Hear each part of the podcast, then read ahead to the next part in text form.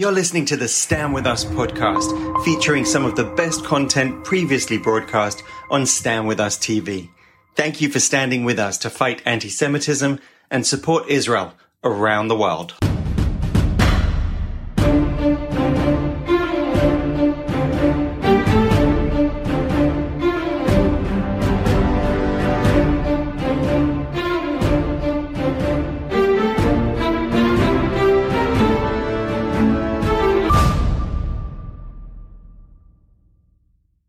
Today, we are joined by one of the most instrumental Jewish people in the Soviet Jewry movement. Refusing to take no for an answer over and over, Pamela Cohen fought a huge battle for decades for the civil rights and the freedom for the very isolated and persecuted Russian Jews. She mobilized a network of activists, eventually helping to create a huge movement and bring hope and freedom to millions of Russian Jews. She spoke before Congress and developed critical relationships with numerous U.S. elected officials. She served as a chairman of the Chicago Action for Soviet Jewry and served as the national president of the Union of Councils for Soviet Jewry. Today, she remains a hero to Natan Sharansky and so many refuseniks around the world. She has recently released a book called Hidden Heroes One Woman's Story of Resistance and Rescue in the Soviet Union, telling her remarkable story, which is available on Amazon. It is an absolute pleasure to introduce to you Pamela Braun Cohen. Welcome, Pamela Cohen. Thank you so much for being with us here on Stand With Us TV Live. Roz, I am so privileged to be here at Stand With Us, with it, which is really my favorite organization, my favorite, I of just say movement in contemporary in the contemporary world. So thank you for having me. Oh, thank you for your kind words. Thank you so much. So, wow, Pam, you are probably one of the most important people that our audience has never met. Uh, and uh, and today they get to hear your story of courage and relentlessness and determination that is just unbelievable. The more I hear about this, I, I still have yet to read the book. I'm very excited about doing that. But today we want to hear your story. And before you begin telling us about how you you put your hands on this situation and help to rescue literally millions of Jewish people from Russia. Before we learn about that, tell us what motivated you at the very get go when you were a teenager. I was in my I was in my late teens, early late teens when the information about the Holocaust became much more publicized. And books were written, both fiction and and nonfiction about families, about what happened in Europe. And I could not, and I could not comprehend how American Jews let one million children go up the smokestacks. I somehow I could understand how Europe let it happen. I guess I must have been very cynically, historically cynical at a young age, but I could not understand where was American Jewry. And when I heard about Jews being arrested in the Soviet Union, something viscerally went off inside me that my watch. No, no. So that is that remarkable feeling that many of us have had over the last 20 years also. So I can completely relate to not on my watch and Hineni. Uh, here I am to help. So so thank God for you. Uh, and thank God for for all the people that are involved in the Stand with Us movement. So it's it's just so important to put your hands on things when you're upset about something and get involved because every single person can make a difference. So yeah, believe you could make a difference. Yes, believe. Absolutely, because you can. Yes, you uh, can. Look, look at what you did. So, okay, so take us through the story. How many, how many Jews approximately? I know it's hard to tell exactly, but how many approximately were in Russia, and what was going on for Russian Jews that really got your attention and made you really upset? So by the time I came on the scene um, in 1970, I had already known enough of Jewish history to know that there was anti Semitism under the czars, um, and that there were pogroms and there were Cossacks and there were, you know, nightmare stories um, that sent our grandparents to America.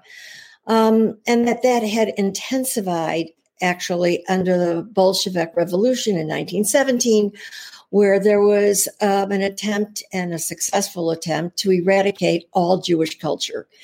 So, and religion. Um, and so by the time 1970, uh, about that, about that period of time, there was nothing available to in by way of Jewish education, Jewish knowledge, Jewish books, Jewish teachers, Hebrew language, um, for between what we at that time thought was three and five million Jews, um, going from through from the Baltics, uh, Latvia and and Estonia, Lithuania, all the way to Vladivostok, almost to um, Alaska. Um, and not only that there was no Jewish culture, no no printed material except vestiges that someone might have had of something from their grandfather, there was also that the Jews had been deliberately cut off. Um, there were there was it as Churchill called the Soviet Union uh, a land that was behind an iron curtain, um, and it was essentially impenetrable.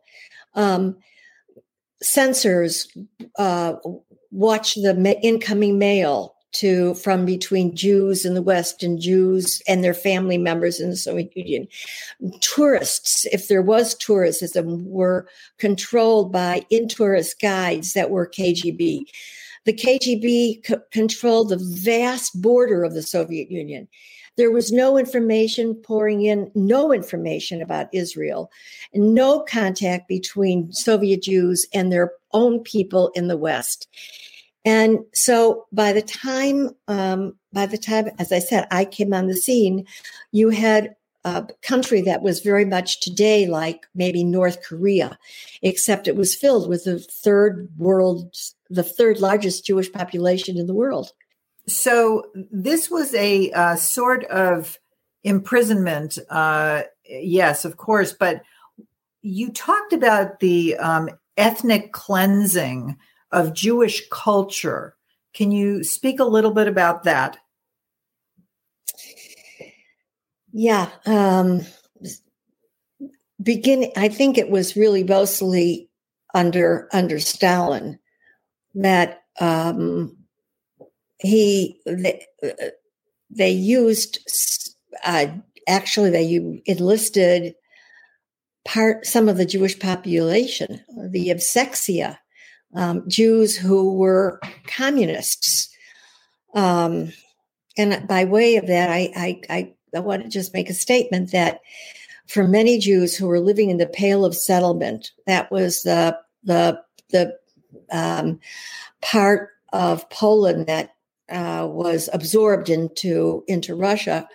For many of those Jews who were living in eh, what we call the um, these small little shtetls of of of Eastern um, Russia, these Jews were, were, were, during the Communist Revolution. They they decided they wanted to be doctors, and they thought there was an opportunity to become lawyers and to live like uh, lives away from um, the shtetls and in the cities. And so many flocked to the cities, Moscow, and Leningrad, um, so the children could have a Jewish education. And those Jews, many of them, some of them joined the Communist Party and adhered to the communist dictum to eradicate the yeshivas, Jewish books, um, the shuls. The shuls were closed the few shuls that were remained open were controlled by KGB. The rabbis were brought on by KGB.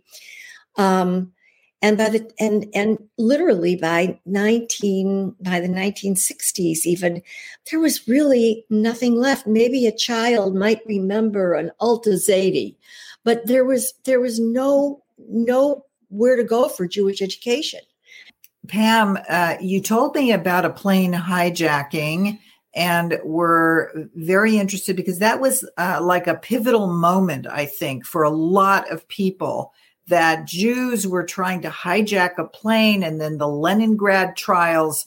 Can you can you walk us through that and how that had an impact? Yeah.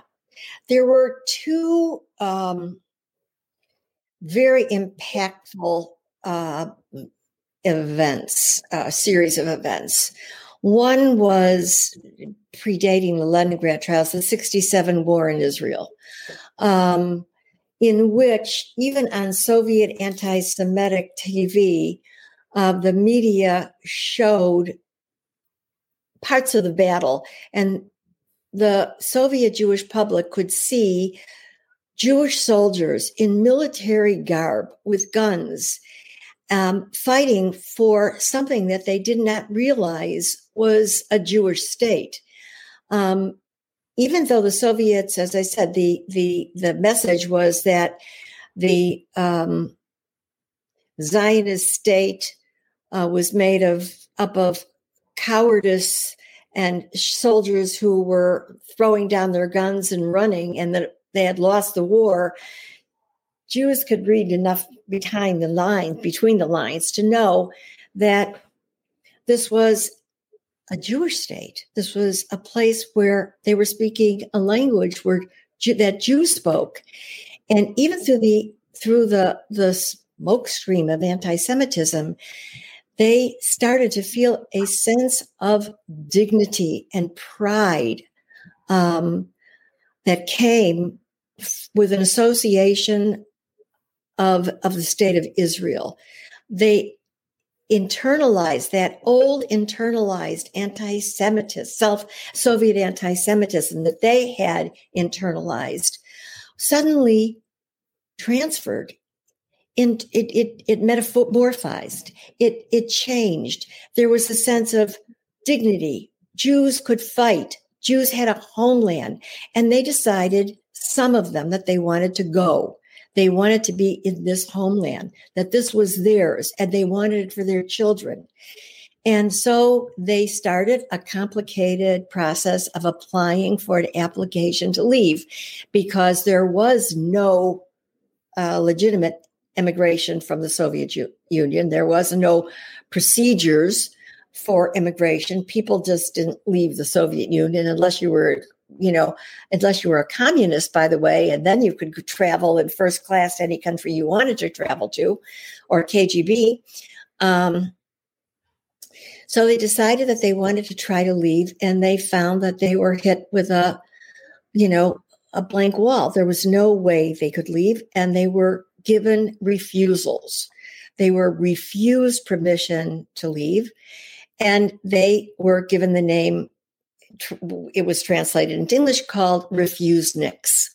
So, for a number of years, these people who were trying to leave, mostly from Riga, Latvia, um, and from some of the smaller cities, um, started also trying to figure out how they could prepare themselves for life in their new homeland.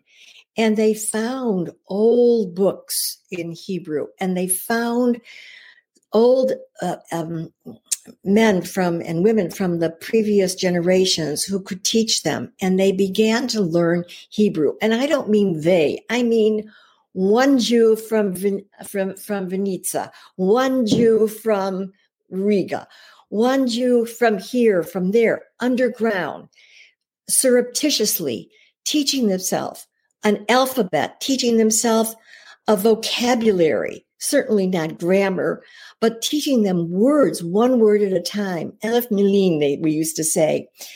And they were they they they slowly began to find each other. Um, as I said, KGB is everywhere. And for Jews who started to um, act in a way that was to assert their Jewish identity, um, attracted the attention, of course, of the surveillance, the the KGB surveillance, and they ma- tried to go underground um, to hold seminars to teach other people about anything they knew about Israel or Hebrew. And at some point, after three years of of refusals, applying and and um, and being refused, a very small group of Jews decided that they had to attract the attention of the West to their plight. If the Soviets were refusing them, if they couldn't get permission to leave, if there was no way they could live as Jews and they couldn't leave, the only belief that they had was they American Jews, especially American Jews, could help them. And so they decided to throw up a firecracker in a desperate situation, which they knew, of course, would end in their arrests. And they attempted to take a plane from Leningrad to Sweden with the intent, intent of removing the it was a small plane removing the pilot from the plane peacefully you know tying him up uh, they didn't have any kind of military weapons they didn't have guns um, they all met on the tarmac in in in Leningrad. I think it was June 1970, and of course, before they ever got anywhere near the plane, they were KGB and police and militia everywhere. They were apprehended. They were dragged off, thrown into prisons, and put um, in tried in show trials. Um, and they were two men were given the death sentence. One woman, Sylva Zalmanson, was among um, was among the defendants and very well known um, former refusenik Rabbi Yosef Mendelevich, who has written his books and has gotten is very well known, was um, among them. Mark Dymshits, who was the pilot, his book has just been published. Um, this was a seminal moment in not only in Russian Jewish history, but it's in Jewish history. Um, the West.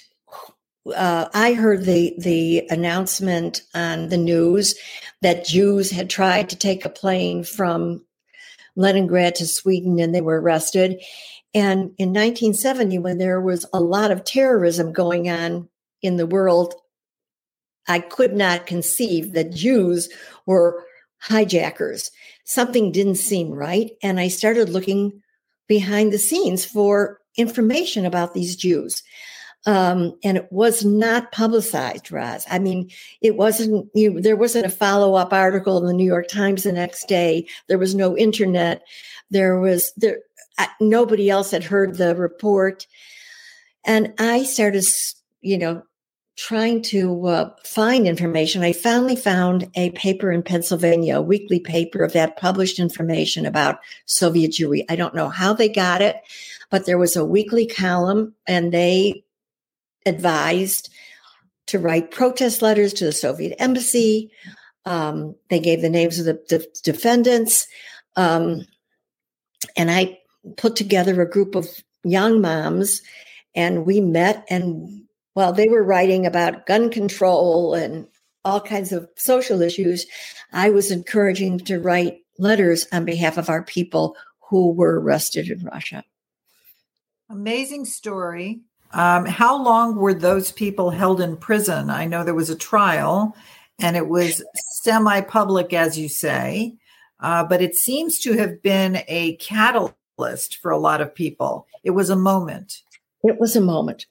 It was a moment on, um, on both sides of the Iron Curtain. It was a moment in which Jews began, even Jews inside the Soviet Union understood what had happened immediately because they know how to read between the lines. Mm-hmm. Um, and many, many, many hundreds of Jews decided to start to immigrate. In the West, we also saw as the catalyst and we saw that there was that there were thousands of Jews, maybe more, we didn't know at the time, who wanted to leave the Soviet Union.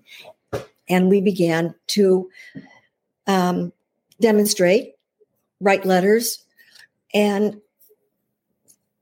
find each other. A group in San Francisco, a group in Chicago, a group in Long Island, small groups of, of individuals who collected information and then began sharing the information. It's amazing that you found one another and that there were people that cared. Uh, there always are. And even before all the social media stuff, that you were able to find one another. Uh, so really, that's in itself uh, miraculous uh, to to begin to have this movement grow uh, because of the pain and suffering of the uh, Russian Jews. So, you know, it's, uh, can I just say that in terms of what you just brought up, such a uh, such an important point. I was living in the north suburban part of Chicago, and in 19 in the early 70s, working by myself, trying to get information, I did not know that downtown Chicago. 40 minutes away, there was an organization called Chicago Action for Soviet Jewry. Um, and at when when I realized that someone put me together with that because I we were just a small little nucleus of you know Highland Park ladies working on letter writing, um, it it it it was it made a huge difference because the woman that was running it was a very very knowledgeable, sophisticated um, activist. And I, she really, tra- I say that she gave me a, a PhD in Soviet studies.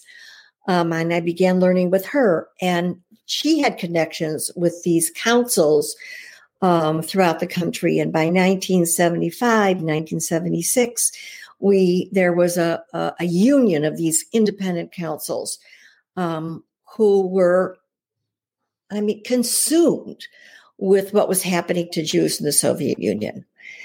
So, Pam, just to recap, the, the suffering that was going on, the basically the the uh, ethnic cleansing of of uh, the Jewish culture in in Russia, uh, the desire of people to leave, to just be set free um, as people, let alone as Jews. Uh, it was it was just uh, a lot, and and you answered the call, and uh, you know this is this is a riveting story to begin with. Uh, the the relentless work that you did is also so impressive. Um, i just want to stop for a moment and note that pam there are thousands of people watching right now. Uh, they're they're coming from all, cities all over the world and i want to encourage everybody not only to get the book but also right now if you have questions please enter them in the comments section. And so that, you know, we, by the end of the show, we're going to try to get to as many of your questions as we can in the time that we have. So, so Pam, continue the story, please, and tell us. You started to chair. You were you became the chair of the local Chicago effort, and then you became a national chair. Yes. What, what what was going on? Okay, so um,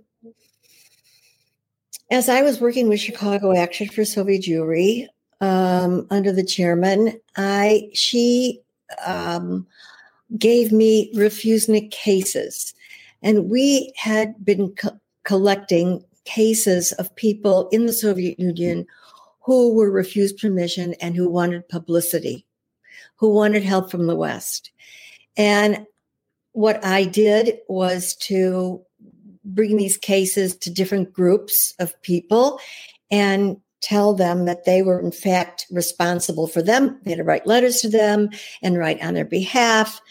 And um, lo and behold, one of the people, one of the, it was a separated family. It was a he was a sci- he was a lawyer actually in, in Moscow, and his wife and child had been given permission to leave. The Soviets used to like to separate families to discourage immigration. They not only arrested people, but they separated families for many, many, many years. Um, and we worked on this reunification of this family for a long time. Um, and then when he got permission to leave, I said to him, What else could we have done for you when you were in Russia? And he looked at me and he said, Why didn't you come? Oh. And I booked, Lenny and I booked our first trip to Russia, and we went in 1978. And our the chairman of Chicago Action briefed us, and the briefings were uh, very, very intensive briefings. You had to learn to read Cyrillic. You went knowing every single case, the person that you were to meet. You had specific questions to meet to talk to them about. You had to bring back certain answers. Everything was memorized. If KGB stopped you at the airport, you could you had nothing on you. And we went to five cities, and we um, they were my people. I I met people who were larger than life, people with enormous moral courage. And stamina and vision, people who were who believed in an ideal, whether it, whether it was Israel, whether it was the right to leave a country, whether it was the right to practice Judaism, whether it was the right for cultural rights, whether it was the right to teach Hebrew. There were many, many, many different composites of this movement. It, um, but every single one of them was justified and every single one of the people that I met were was a hidden hero. They were magnificent people and they were putting their children and their husbands and their wives through daily anxiety. Um, I just want to stop and say that when when you when you apply to leave the Soviet Union, there is a 17 step process, which is nothing at all like making aliyah, by the way. It is uh, not just, a, it isn't, it is bureaucratic, but it is a process, an intentional process to turn you into a social, political, and economic pariah because you have to notify the person who runs your apartment that you they have to sign off on, app, on your application. You have to bring the application to your institute, to your the scientific advisor, to or to your school, um, and to all the all to all the schools that your children might be going to, and you have to get permission from your parents. Now, if your parents are from have joined the Communist Party in order to work at a certain institute, they will have immediate reactions from the government on your application. So many parents do not will not sign off on their children's application. If they don't sign off, you can't apply. If your parents try to get permission, if your parents are lying in a cemetery somewhere, I mean, it it it was it it was a, a uh, it was a very difficult process to apply, almost a privilege to apply. And the Soviets were closing down the offices, the application process, the application offices, because they were called OVIR offices um, when people started applying in great numbers by the end of the 1970s, that were um, they started simply just closing down the offices so people couldn't apply. But if you were managed to apply, you were by the end of the process you had been fired. All in a extremely humiliating um, meeting of all your colleagues you were defrocked of all of your degrees taken away. You were the people in your apartment found you a pariah to, to be pariahs. You you were really considered almost an enemy enemy of the state. Why? Because Israel was a considered by the Soviet Union to be an anti an anti-Soviet state. Israel was Zionist. Zionism, the, the Soviets, um, their position was they weren't anti Semitic. The Kremlin alleged itself not to be anti Semitism. They vowed themselves to be anti Zionist. It's much like today, by the way, in America. Um, Sounds very so, familiar. Yeah, I'd say it's very much like America. It's very many things are very similar. Unfortunately, running in parallel to the history uh, that we experienced in Russia, um, including, by the way, the conformity. Um, but because it was um, so um, virulently anti Zionist, the only way you could apply, a, a Jew could apply legitimately to immigrate was through the state of Israel. There was no immigration. And even if you were a Russian dissident who they were throwing out of the country, it was through Israel. Israel was the only place you could apply to to go to Israel. Um, and so once you were applying to Israel, you were considered a Zionist, which made you fodder for the anti Semitic press in Moscow, Leningradskaya Pravda, all the newspapers. There were pictures, they ran pictures of refusenik.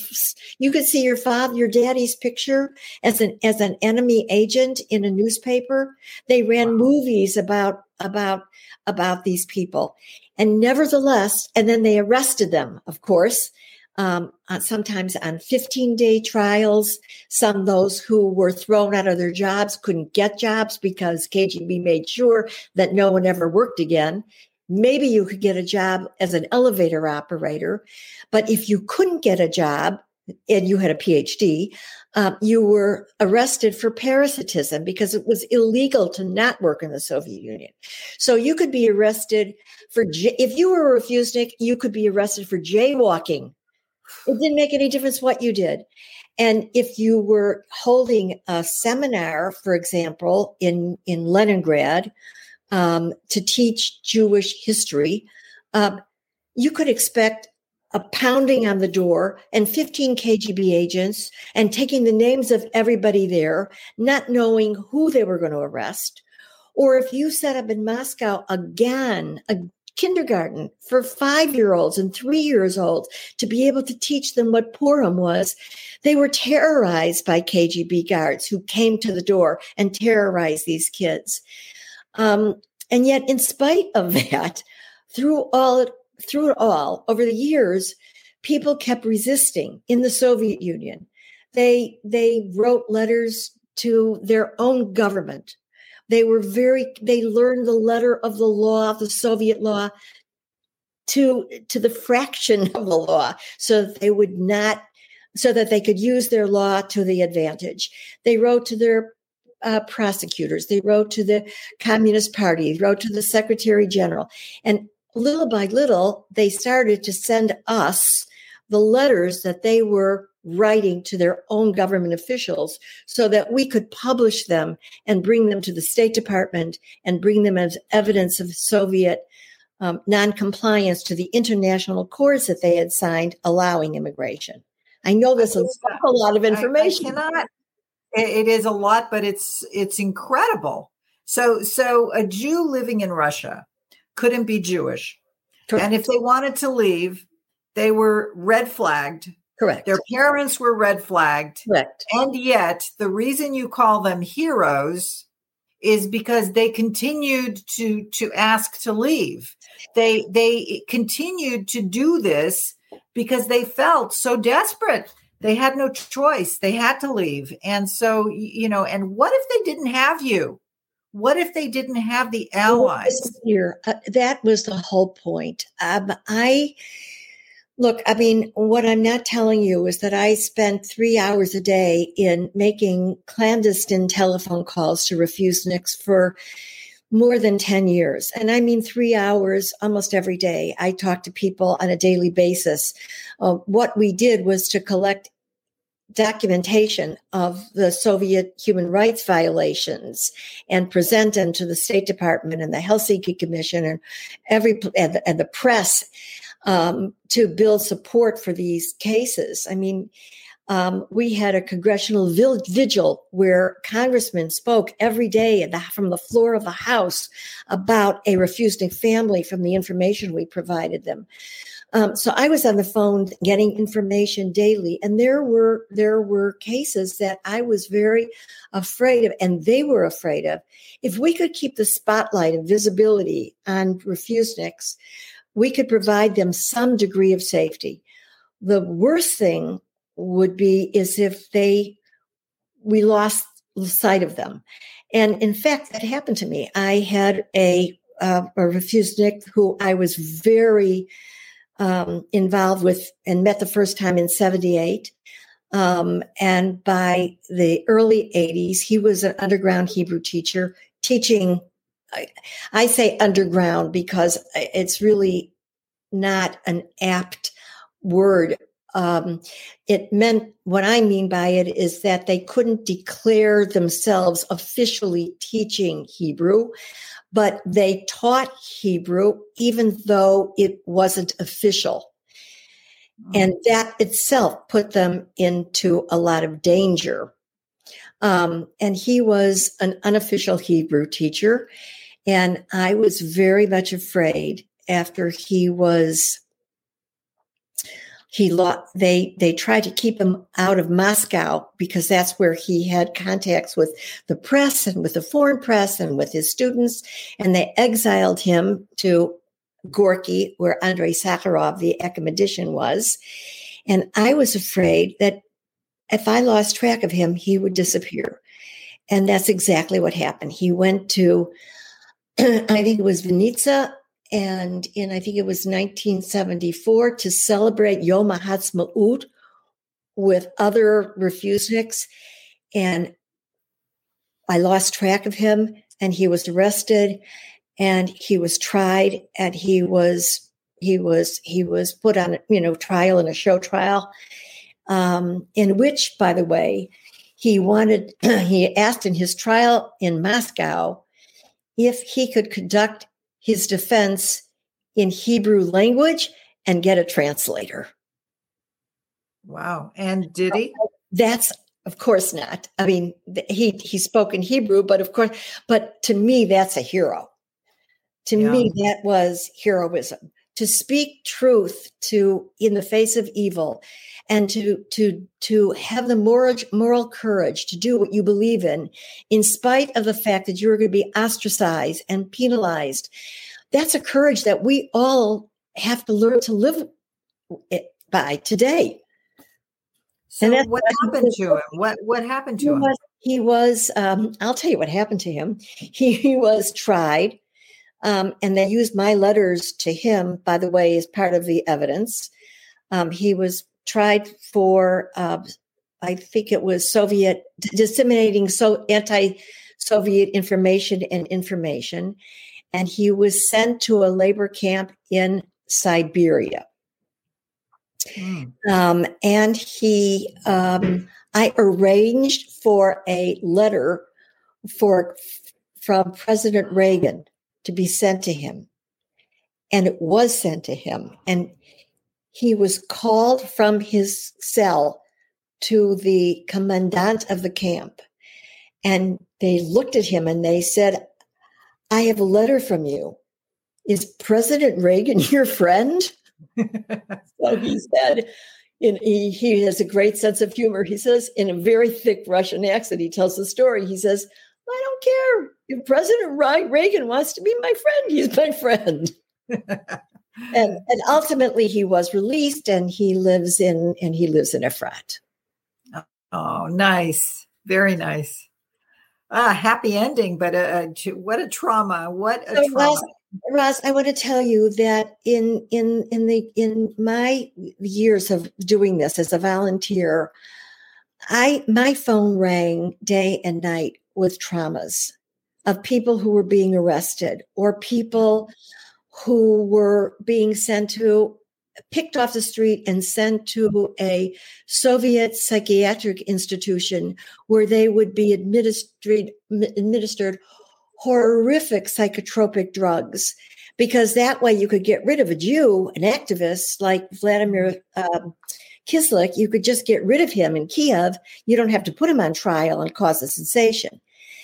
So it was, we were monitoring hundreds and hundreds of cases in in in tiny little cities, um, not only in Moscow and Leningrad, but it was it it was it was extremely tense, and it was all we did. All you did for decades, is that right? Decades, From the seventies, eighties, and into the nineties. Into the nineties. Amazing, and then you wrote this book. So. Then, uh, I wanted to take a look at some photographs with you that you sent us and maybe you could tell our audience a little bit about these these incredible photos. so I'm going to ask. I wonder if we could bring up these photos uh, in real time. This is in Lithuania, um, and here I am in a briefing. Congressman Steny Hoyer, who is still, we all know, he's in the Congress on the way on the right and Dennis DeConcini, Senator Senator, Senator DeConcini, who were members of the Congressional um, Helsinki Commission. And I'm giving them a briefing there about the state of Soviet Jews. Uh, this is um, the annual meeting of the Union of Councils in Moscow. It was the first open meeting in history between Jews in the from the West, including Israel, and Soviet Jews um, from the Baltics to Vladivostok. And here we are in, um, this is in Iceland, in Reykjavik. This is Joseph Mendelevich um, during the uh, first summit between Reagan and Gorbachev. And here is here my husband and I are meeting President Bush at the state dinner for uh, President Yeltsin. And this is Lenny and I at that first on our first trip to Moscow in 1978. This took place in Helsinki, Finland, um, with a student struggle for Soviet Jewry and uh, myself. And this was uh, at the time of Reagan's uh, trip to first trip to Moscow, he had come to Helsinki to make a human rights speech. To make a human rights speech. Uh, this was an ad that we took. This is a nonprofit organization, and we were all volunteers. Uh, but we took a one-page ad in the Wall Street Journal with a, um, an appeal by written and taken out of the Soviet Union surreptitiously by 73 refuseniks who were urging him to bring to Gorbachev their cases and the situation of Soviet Jews during his upcoming meeting. I think it was with Shevardnadze. And this is um, in front of the Capitol building. Um, I'm I'm giving a briefing um, to the, the public and to the press and to uh, members of Congress. And, and this is the cover of my book, which I want to tell you um, that numbers of people have said that it re- that it's a page turner. Um, and I four I had reports from four of my male readers that they cried. So I want you to know, those of you who are out there, that it, while it does show and, and depict and outline the, the history of the Soviet Jewry movement, it's, um, it's an eyewitness account that ha- of people. And I tried to write it um, very much like, uh, if possible, like a spy story. So it's, it's readable. Thank you for telling us about these incredible shots it's very very moving we have a lot of questions from the audience i want to begin to uh, to get to some of them and see if we can answer as many as we can so we have a question from esther in boston uh, what would you say was your biggest challenge during the years you worked so hard to free the Jews of Russia? There were so many challenges. Um, there, there, there were challenges in every area. Um, it was a tremendous challenge to get information out of the Soviet Union. Um, it required a complicated system of telephone calls. It required briefing tourists who were willing to submit to 17 hours of briefings in order to go to the Soviet Union. It was writing up cases. It was having credibility, um, getting credibility for someone like the president, and being able to have the credibility to be able to brief someone like a Condi Rice, a National Security Council advisor, which we did regularly. Um, we didn't have clout. We had, it wasn't a question of might, it was a question of right. And our passion and our absolute fanaticism on, on accuracy um, to make sure that every fact that we presented was absolutely verifiable um, gave us a credibility with the government. Um, but on a on a more personal level, when you ask what one, one of the greatest challenges um, for me was, I hated and was terrified of public speaking. I never wanted to appear before a public, and the only way that I could speak in front of um, a group, and it was extremely difficult for me, was to keep remembering that I was speaking with all those Jews in Russia on my shoulders and that I wasn't speaking. I was simply their mouthpiece. And that's really what I'm doing today. You were an incredible mouthpiece for so many, many, many people. My goodness. Uh, thank you, Esther, for your question. We have a question from Paul in Tel Aviv. Looking back, is there one moment that was extra special that you knew that you were making progress? Yeah. This meeting in 1989 that we had. I mean, you have to understand uh, briefly that every meeting that an American made or anyone from Europe made with a refusenik was bugged and surreptitious in apartments, only one person in an apartment by themselves. You want to have a conversation, you walk outside. And we brought 83 people publicly all together, including the State Department head, in open meetings with Jews who traveled from literally, literally from Siberia, from Odessa, um, to from the Baltics. People came in hundreds to meet with us and to see Jews together from Russia, from America, from Israel, from France. Someone came from Holland to see us all together. And the Soviets couldn't, we were afraid to touch us. They didn't arrest us.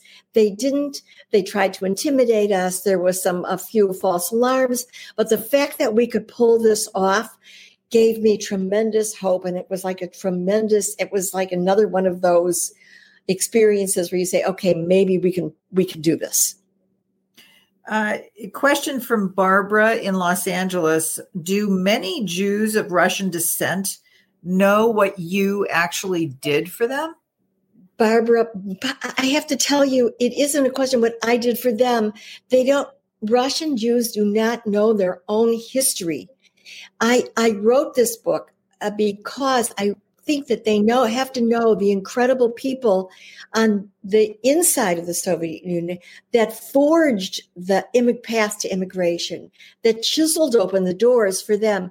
I remember in 1979, people would call me in my office and say, Pamela, which is what they called me, can you send, can you send for my family? What do you mean send for them? I'm not HIAS. I've got to get them out people didn't know in in in those years how they got out and and it's really one of my dreams that every you know every person who came from the soviet union and their families will be familiar with this history. And barb i have got to tell you that i'm the last one who can tell the story. There wasn't anyone yet who there isn't any anyone from my movement who is still who is alive now who was up working in partnerships with the with the refuseniks. There was no one left who was, you know, a witness to history, and I, this is the last story that can be told like this. Oh, and it's so essential. People do need to know their own histories. I love when you said Pamela because you know what we think of. We think of the Sacha Baron Cohen movies uh, and the character Pamela, um, the way he pronounced Pamela. Okay, a question. Sorry, I had to say that. So, a question here from Sarah in Paris. Uh, do you personally know Natan Sharansky? And if yes, what is he like? Okay, so I met Natan came out of uh, Russia in eighty in uh, I think it was February of 1986, and I met him um, that spring.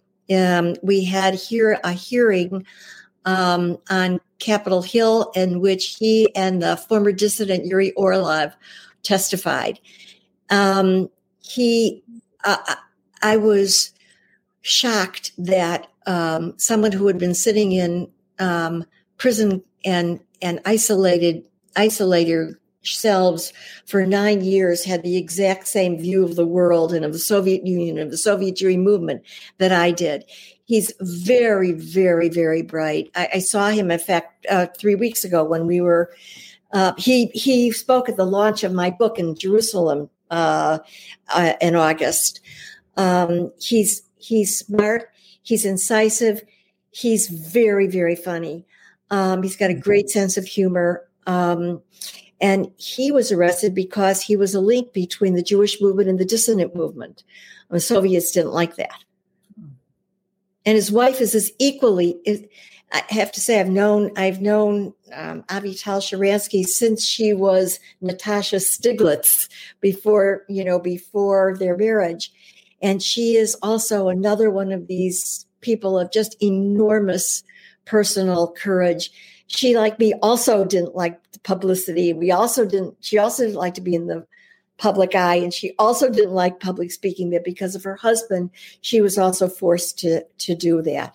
And she was his chief spokesman. Well, Pamela, I am sorry that we need to wrap this up, but it, has been an amazing journey. Uh, just even listening to your stories and how you did this, you are a symbol of the expression Hineni. Uh, here I am. I'm going to help. Uh, uh, it's just amazing, and we see these people now today at Stand with Us.